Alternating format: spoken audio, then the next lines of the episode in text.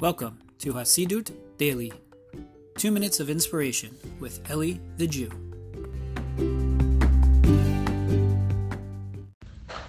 Shalom, shalom, my friends. Hope everyone's doing well. I wanted to share with you a quick thought. Um, so I was reading a little bit as um, I try to do daily, especially now during this uh, Corona situation. Reading a little bit from the, uh, learning a little bit with a few people from the teachings of the Chofetz Chaim about lashon hara, about slander. And interestingly enough, he says a very interesting thing. He says that you know, um, of course, it's well known that we're that we're supposed to try to avoid talking negatively about people. Really, ideally, talking about people at all.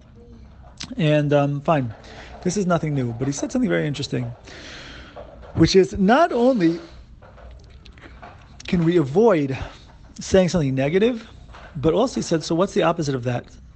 Is to is to try to you know cover up that which is negative, right? Instead of instead of um, in, instead of um, you know trying to reveal something negative about someone else, can we go ahead and proactively look to cover up other people's flaws, other people's um, issues, other people's, you know, we don't have to, not only should we not be revealing the worst mistake of their life, we can also help to cover up the worst mistake of their life. Of course, if there's something constructive that can come out of saying something negative to somebody, you know, uh, about a particular person, you know, if there, there, there's a time for that and a way for that, but that's the exception to the rule. But in general, assuming someone had something difficult or, or, or negative or made a mistake or had a flaw or something, not only to just not say something, but to do our best to cover it up, to preserve their, to act with, res, to, to act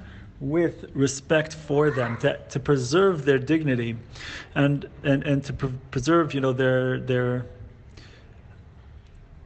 their their I don't know if you want to call their honor, but but um, to preserve their honor, preserve their image. Um, anyway, just thought this was an interesting thought and thought to share with you today. Perhaps we can take a proactive attitude in these areas. My friends, have a wonderful, wonderful day. Thank you for listening to the Hasidus Daily Podcast. For more inspirational content, including books, audio, and video presentations, visit elithejew.com.